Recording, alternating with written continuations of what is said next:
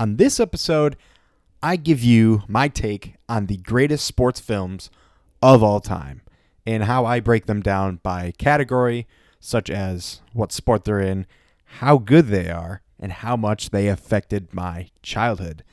Plus, after what happened last night, there needs to be an official change in how the NFL referees officiate. I will explain what I mean by that on this episode of the Get Stoked podcast. Here we go.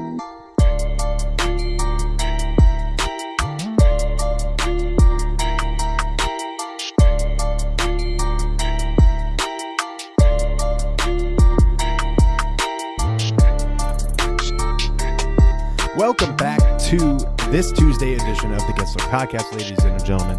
I hope everyone had a good weekend. I know for us Detroit Lions fans, it was nothing new. Uh, I'm just going to go right into it on this October 11th. Lions fans, we feel the pain.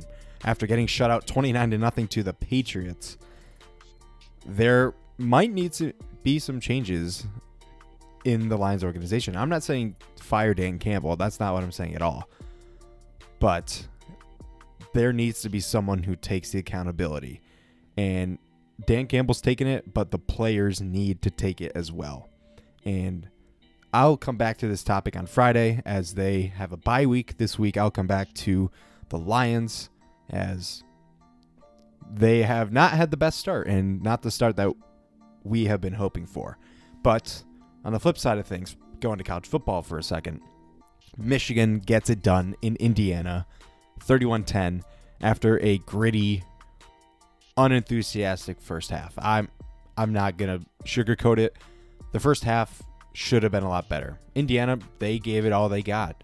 And then it took the second half for Michigan to figure things out. Granted, things were shaken up when Mike Hart had a medical emergency on the sideline and that was truly scary to see and I hope he's doing well and I hope he can recover in time for him to be able to be cleared and to get back on the field. Don't rush things. Take your time and rest.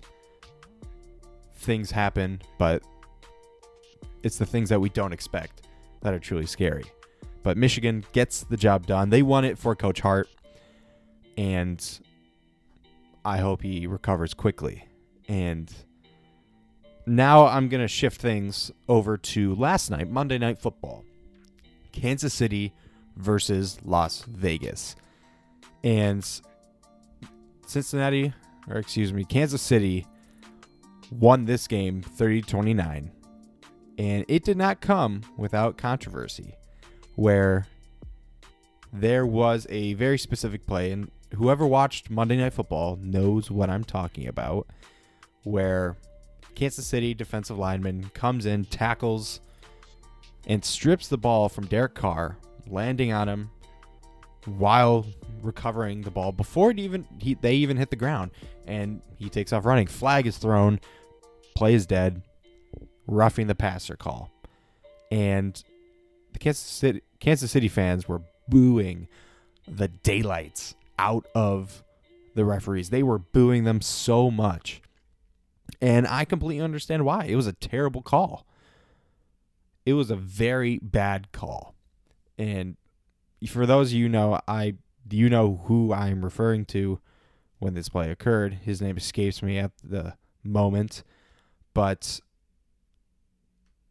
I have to say when I was watching last night, I I was irritated by how that was handled. And I was I was angry, honestly. It was a terrible call. I don't agree with it whatsoever.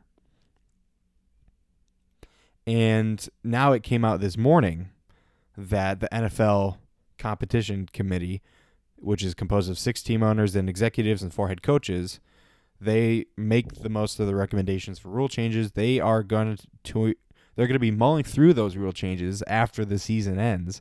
After two penalty call were two penalties were called. One was Kansas City Chiefs defensive tackle Chris Jones, where he was flagged for the roughing the passer and then as well as um, in Atlanta, where defensive tackle Grady Jarrett was flagged by referee Jerome Boger. I apologize if I botched the last name for a seemingly harmless sack on Tom Brady. That one was that one was the match that really started. It was two egregious calls back to back. And not saying back to back in two games or, or in the same game, back to back days, Sunday and Monday. And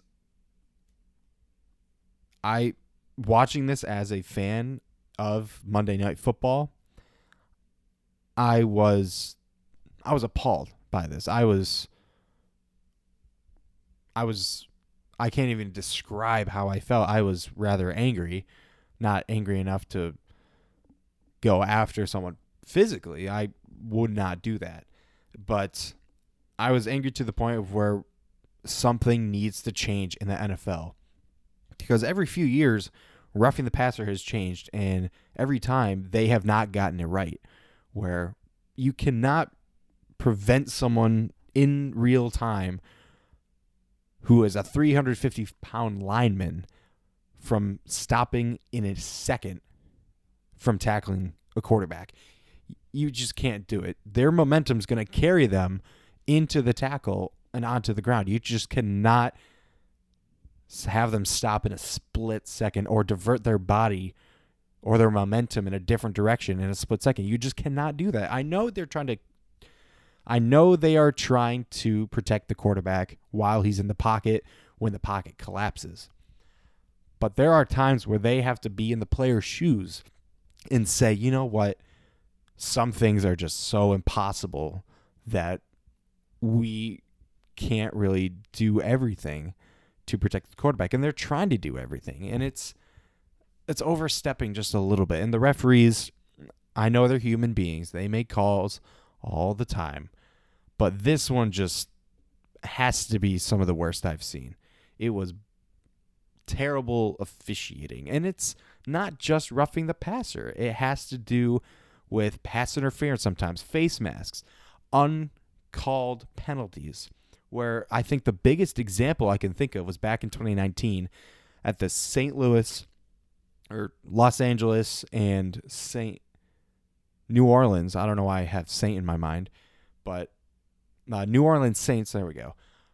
And Los Angeles Rams game for the NFC Championship, where there was a blatant no call pass interference, and the and the crowd was so loud with the booing because it was not called, and that was so loud the referees could not even talk, and the fans did not want to hear it.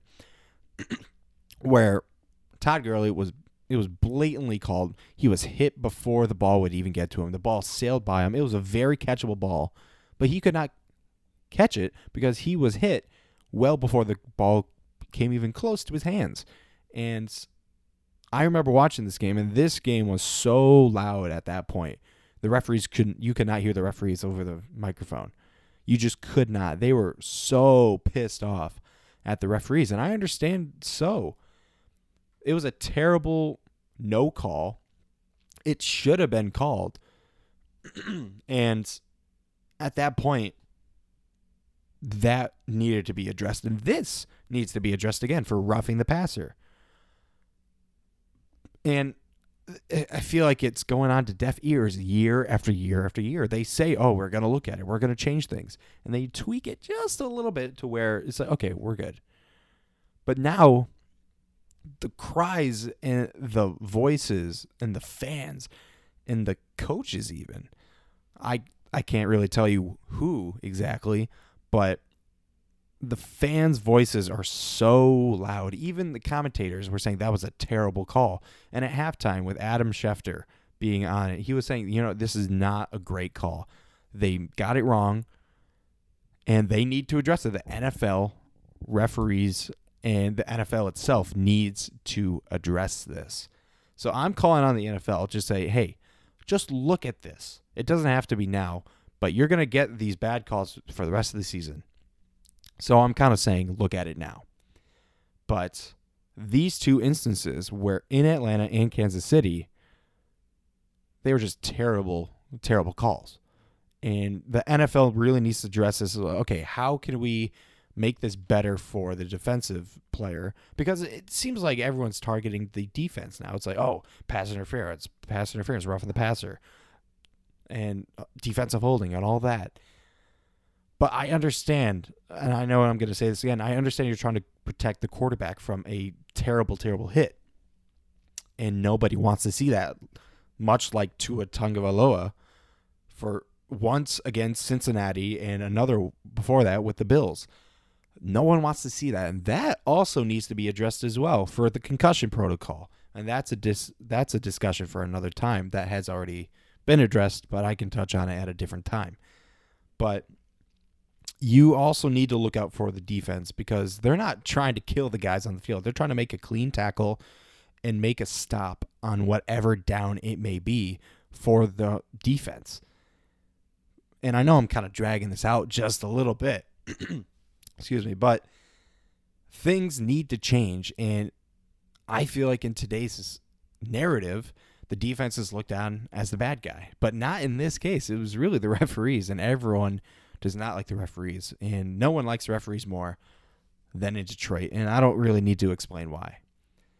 But things need to change for officiating and for the NFL, not only just to protect players, but to have clean tackles in the pocket or in the open field. And that that's all I'm going to say about it because things do need to change and I'm not the only one saying this. So many people are saying this, and it needs to finally be addressed the right way. For this next segment, I hinted at it earlier. Excuse me, I'm having a little bit of a sore throat problem today. But uh, I hinted at this last week. I was supposed to do it last week, really. And I did not do it last week, so I'm doing it this week. And this is going to be my segment on the greatest sports films of all time. And how I'm going to do it is based on sport, really. So baseball, hockey, football, and basketball. And I'm also going to do it on how much they affected my childhood.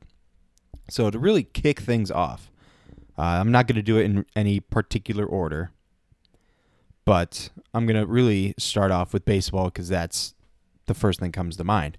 And they can both be fictional and non-fictional stories. And so I'm going to do just the top 3 list just to keep it short and sweet. And people can do this in so many different ways. Rolling Stone did this, Sports Illustrated did this, Bleacher Report did this. And they're all great discussions and great topics and great articles. And not one is the same.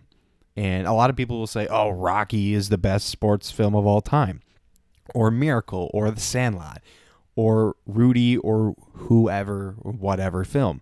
But I'm just going to do the top three based on really how I viewed them as a child and how they affected my childhood, and really in what spot I think that they think. So I'm going to start off with baseball. And I I firmly believe that these are my top three. Take them with a grain of salt because these are not an official. Li- this is not an official list by any means, and I have. There's so many that can I can do with this, and I'd have to say with um with this list. Here are my top three for baseball.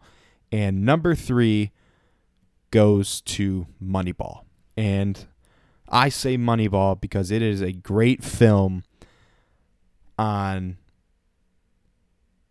on how baseball is more than just what's on the field. It is an adapta- adaptation of Michael Lewis's acclaimed book perfectly captures the culture clash between the analytics crowd and the on-field crowd. And the main person in the film, Brad Pitt, he perfectly plays the Oakland A's GM, Billy Beane. And he he does a he does a great job on being their GM while he's trying to turn around the Oakland A's franchise. And this movie, you should go watch it. This is a very good film on the Oakland A's organization. It is not perfect by any means, but it is a great film. And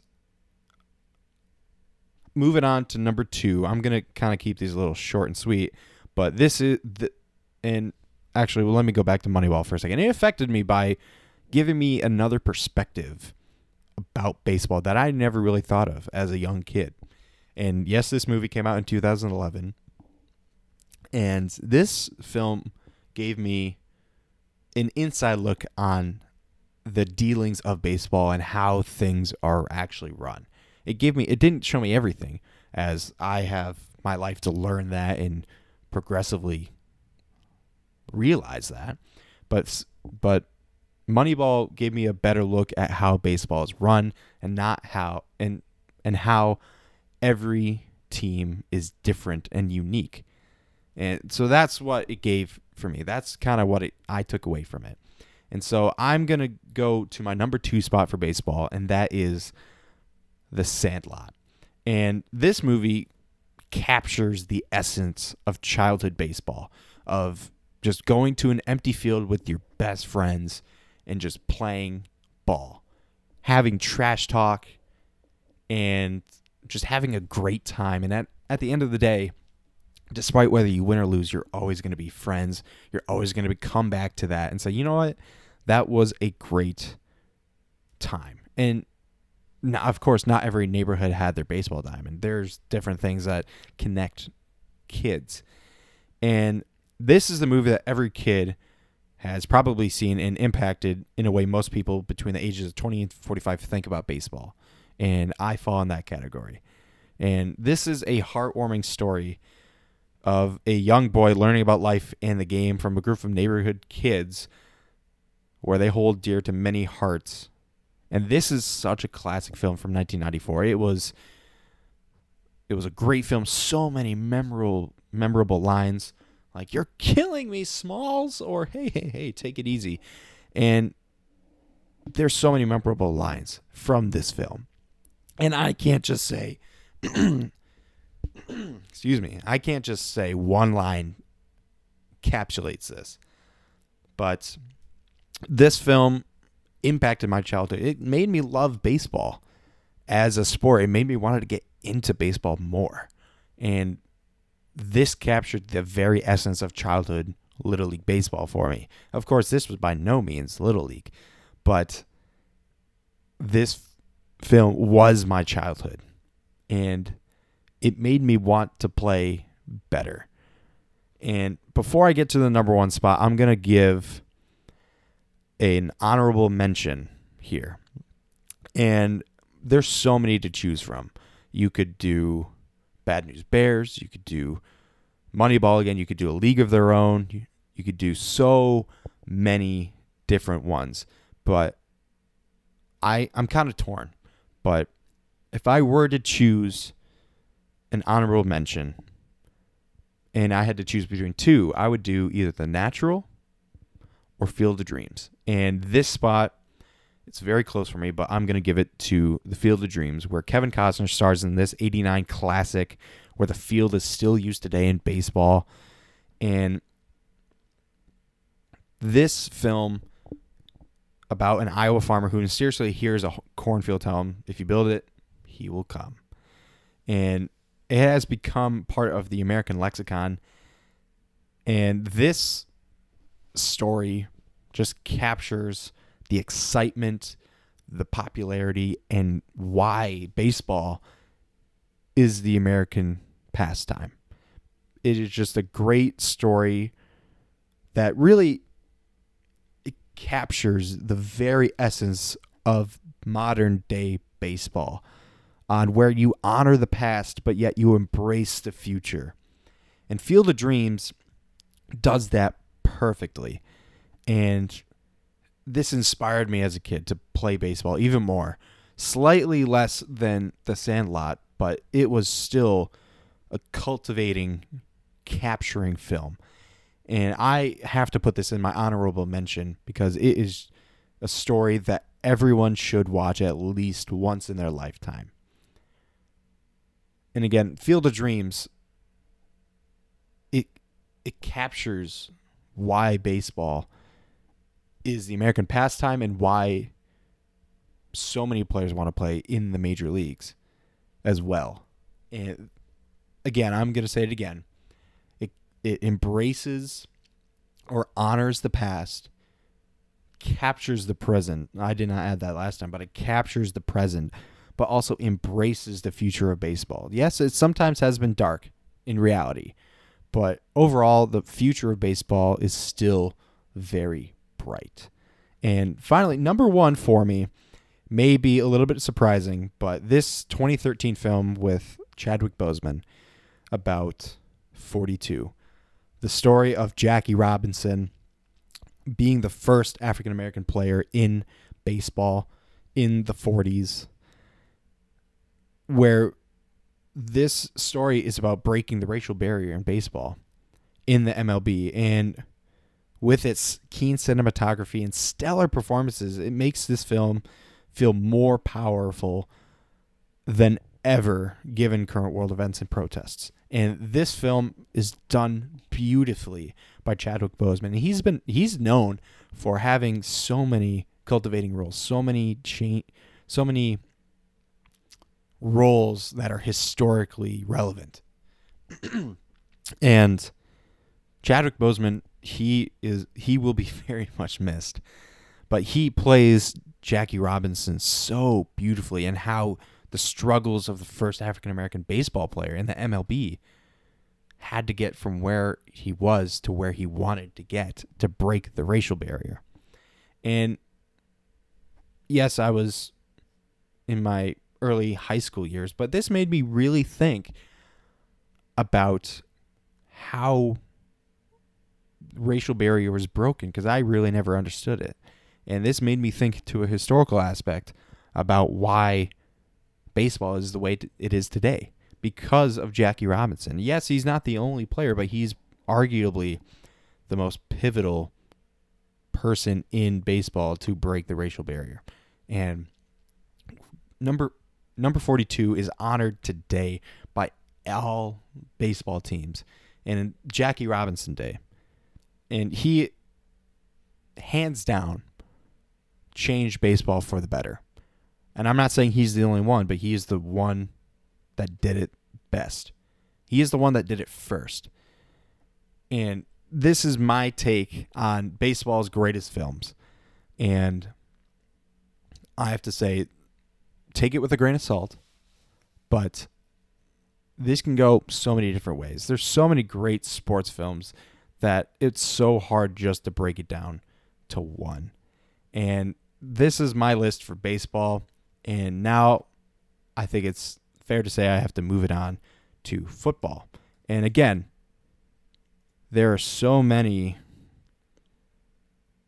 um, films that you just can't leave out. You have to.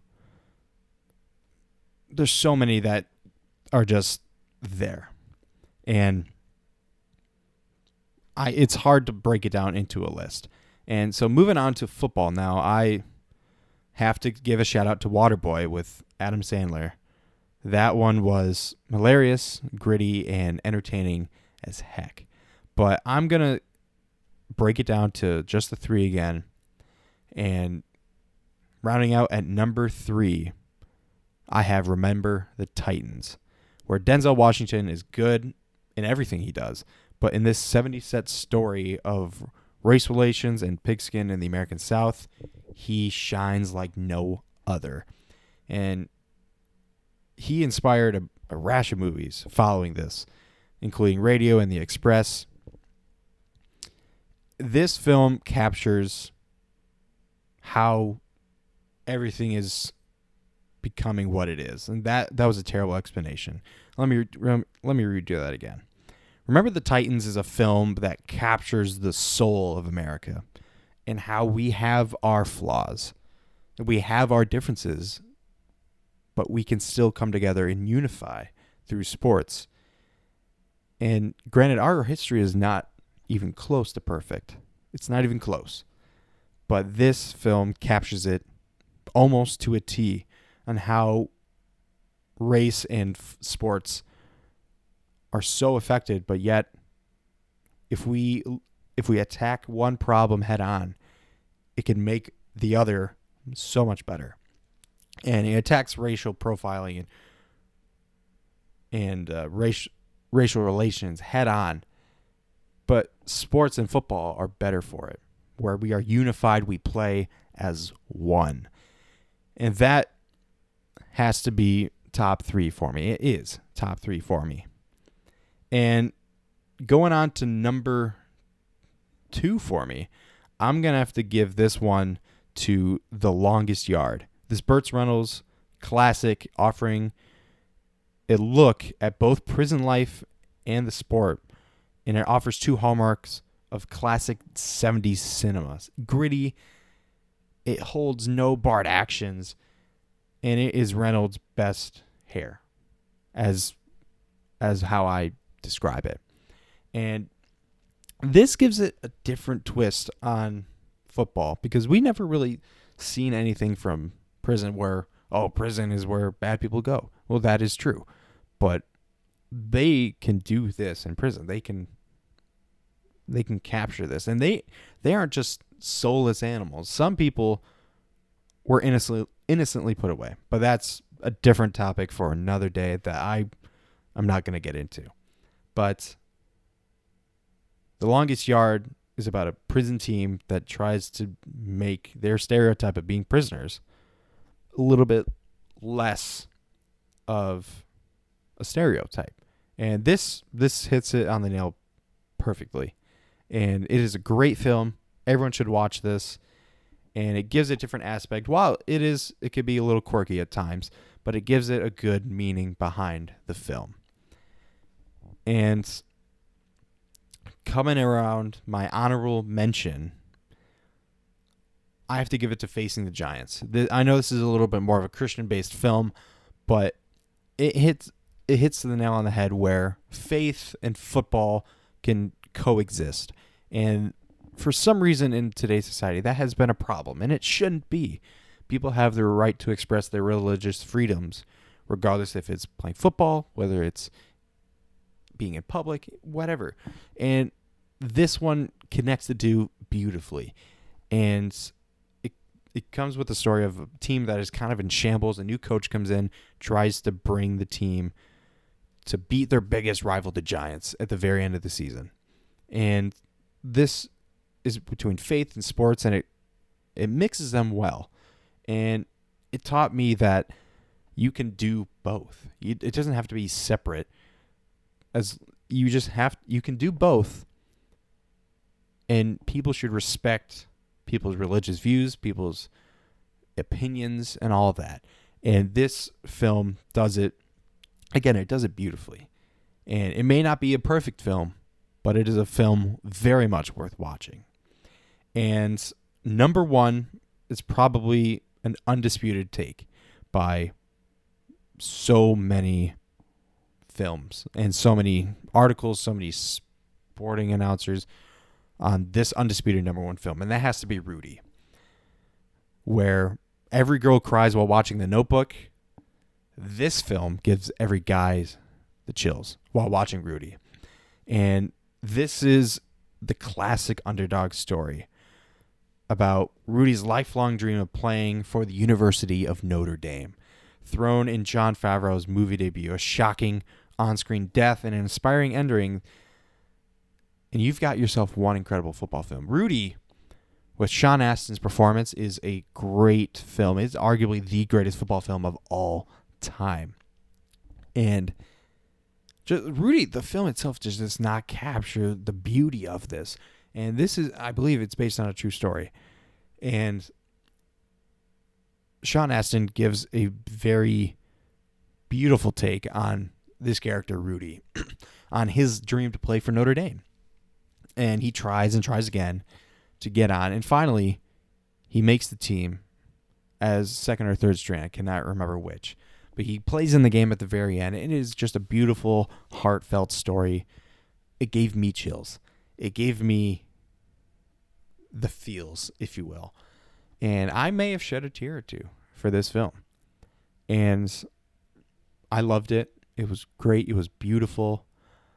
And it captures everything I want about the dream of playing for football. It does not have to be Notre Dame. It could be for Michigan, Alabama, Clemson, USC. It could be anyone.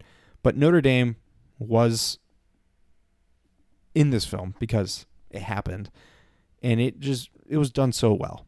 And I applaud this film for breaking barriers on belief and football and how Notre Dame, yes, they are a private school, but they do it and they do it well.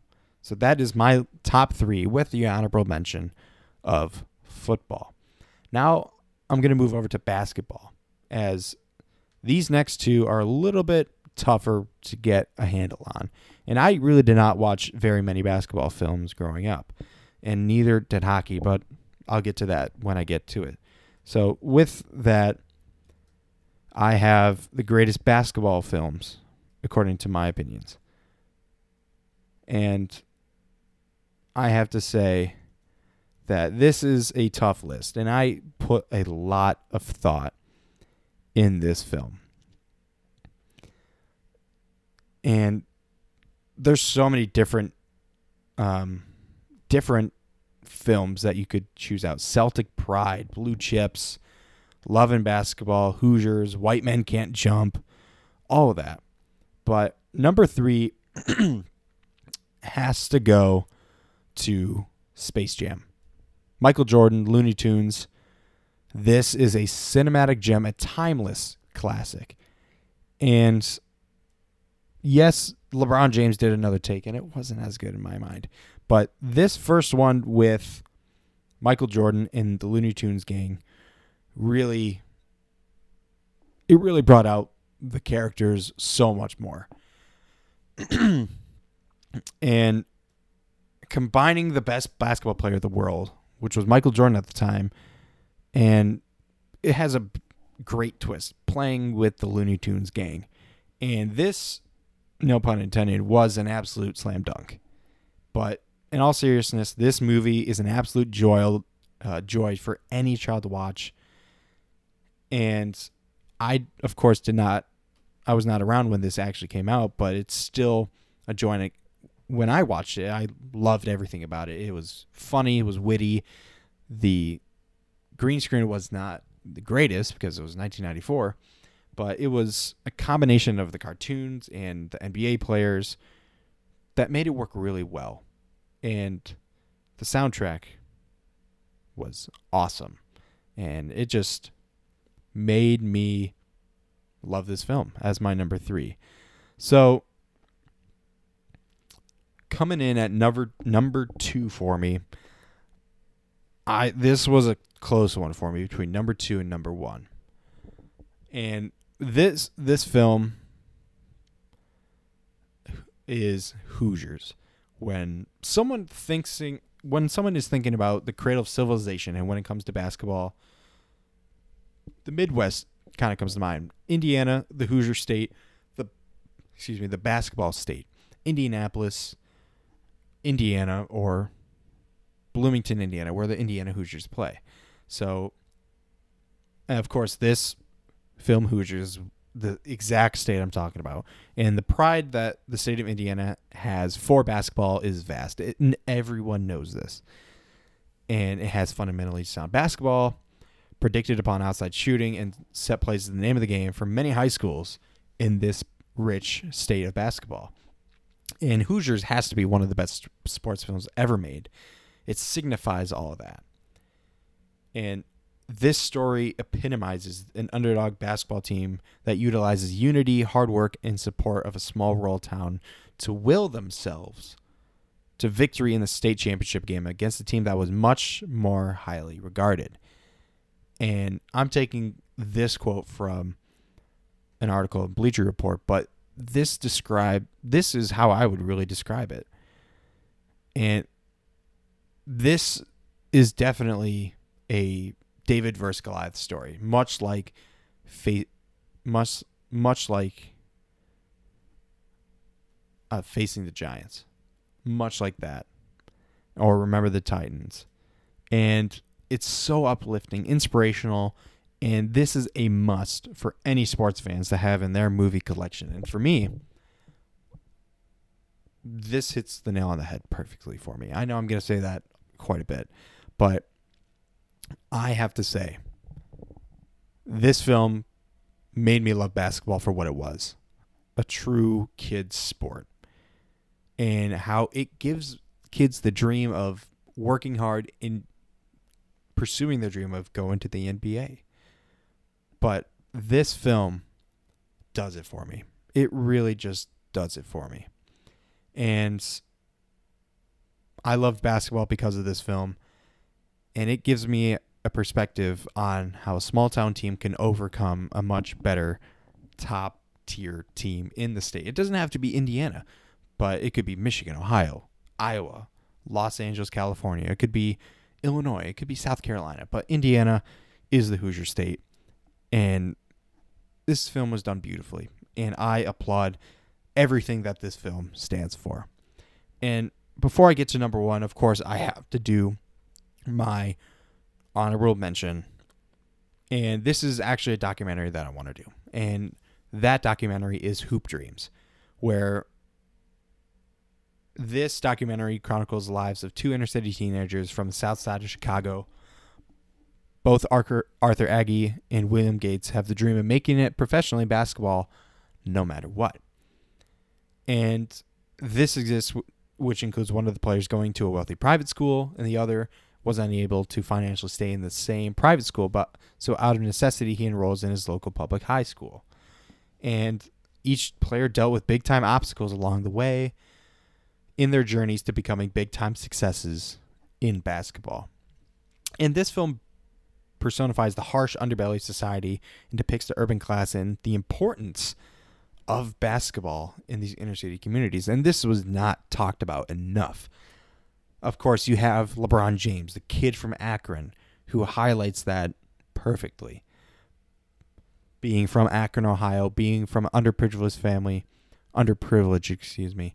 I kind of botched that, but coming from a home that isn't as fortunate, he busted his butt off to get to where he is today as one of the greatest players of all time and one of the greatest players in today's game being a high school prodigy to being an NBA All Star to being, again, one of the greatest players of all time.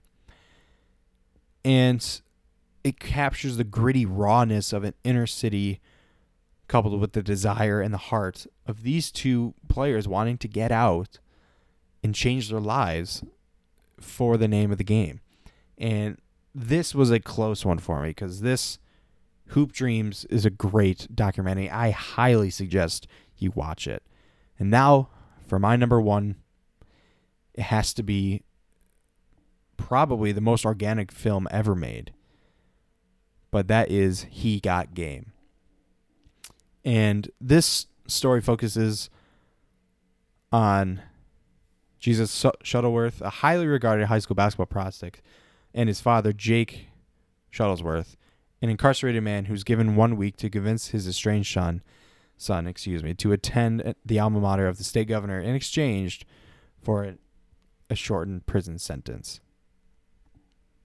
And I may have uh, botched the first name. I apologize. And it's been a long time since I watched this film, so I cannot really remember.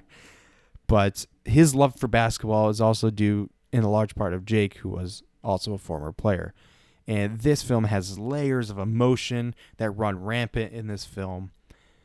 And for Allen, who has no prior acting experience before this performance, is it's astonishing. It's eye-boggling. It's amazing, and he is incredibly good in this film as was Washington.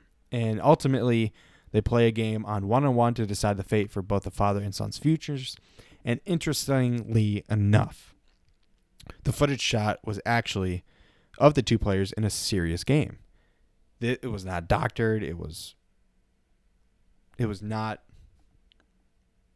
It was not acted out. It was a very serious game, and Denzel Washington can ball. He can ball, and the cinematography of this film, and how it impacted me is like you know what, this is a side of basketball I never really get to understand much, and it's not shown to light nearly as much But again, this film is beautiful. It's organically done.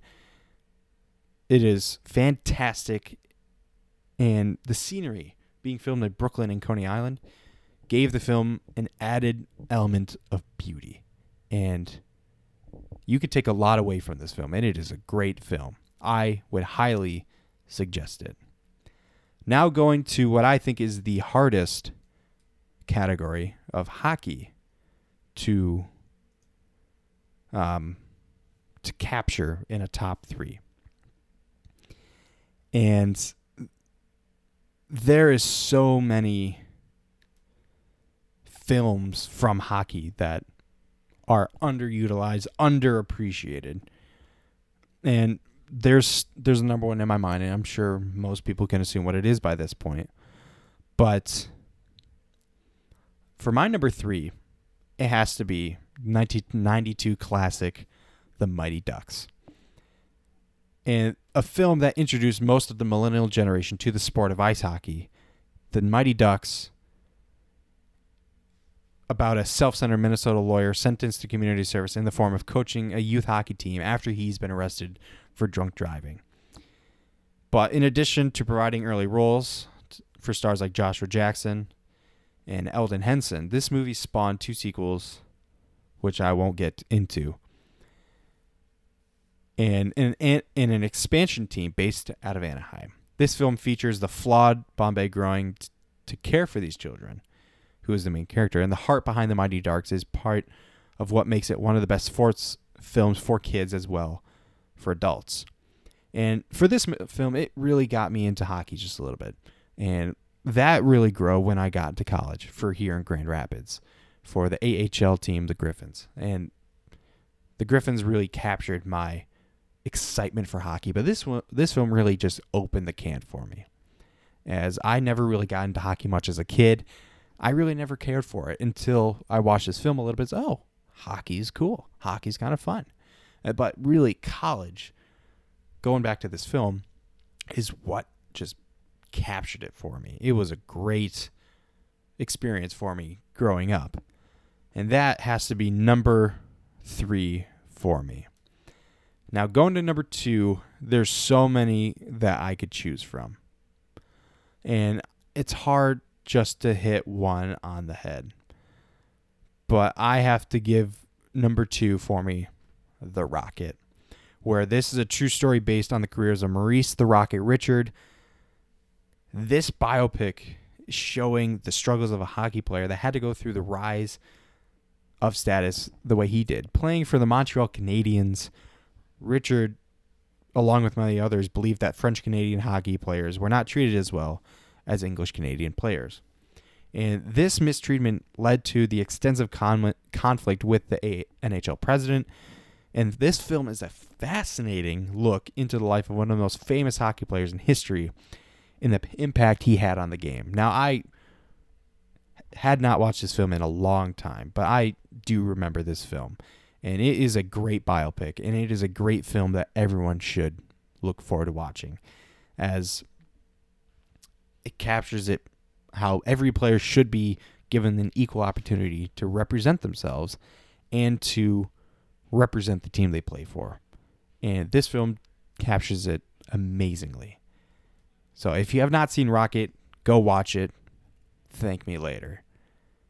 Now, before I get to the honorable mention, or excuse me, I before I get to my number one, I'm going to give you my honorable mention for hockey, and that is Legend, number 17. And this Russian movie that never really enjoyed a North American release, but most reader, readers likely haven't heard or seen of Legend. But I, I honestly have. I found it a few years back, and I thought it was really great about garnering a prestigious Russian film award and this story follows the life and career of Valery Kharlamov, one of the greatest players in Soviet hockey history. Although Kharlamov was considered a small for a professional player, he made up he made this up for his lack of size with exceptional speed, intelligence, creativity, and of course stick skills. earning him two Soviet League MVP awards and two championships with CSKA Moscow. Karmalov also won his country Olympic gold medals in 72 and 76 and played on the 1980 Olympic team, which comes in a little bit. And this film I actually found out for a while back. It's a great film. It's a great story, greatly written. Of course, it never really enjoyed that North American release, but I highly suggest it. I suggest that you watch this film as it gives you a different perspective, not just on American hockey, but overseas. It it does it well. And I thoroughly enjoyed this film. And it is a film that I find cultivating and emotional. And if of course if you've not seen this, I highly recommend it. And that is my honorable mention. Now going to number 1 for me is it has to be the 2004 film Miracle, telling this true story of a team of ragtag American college hockey boys who took on a heavily favored Soviet team at the height of the Cold War in the 1980 Olympics in New York.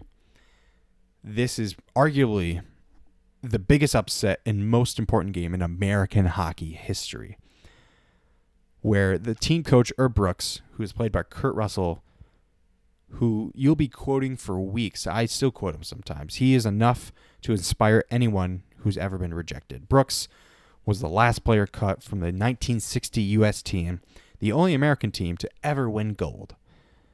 But he held out onto his dream for 20 years before he finally achieved it as head coach, winning this semifinal round between the U.S. and the Soviet Union before they eventually won gold in the 1980 Olympics. And this is such an inspiring story that it has been covered several times, being adapted into one of the best HBO sp- sports documentaries.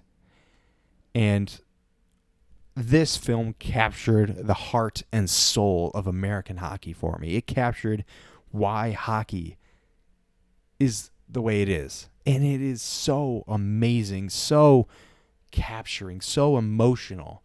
I can't even describe it enough. But Kurt Russell does a brilliant performance in this film. And as a young kid watching it for the first time, hockey just it gripped my heart and said, I'm going to come back to you later. And I mentioned that college where I kind of embraced hockey a little bit more. This was also a film that captured it for me. And I love this film almost as much as the others. But this film for me has to be my greatest hockey film of all time. This is a top five film for me in sports. Whereas number one for me has to be 42. That is arguably my my number one pick for greatest fi- sports film of all time. But I can get into that top 10 list of greatest sports films at another time. But this, I decided to break it down by sport and how it affected me personally. And Miracle, top five film for me. And it captured the young dream of hockey and how, with great adversary, adversity, excuse me, of overcoming arguably a heavily favored Soviet team in the height of the Cold War, mind you, that anything is possible and that sports unifies people more than anything else. So, ladies and gentlemen, with that, that is my take on the greatest sports films by sport. And again, this is my take on the top three with the honorable mention. But this f- does it for my take on the greatest sports films. Thanks for tuning in to this episode of the Get Stoked podcast. Be sure to come back Friday for more hot takes and more hockey talk, baseball talk, football, and of course a little bit of basketball as the NHL season starts today.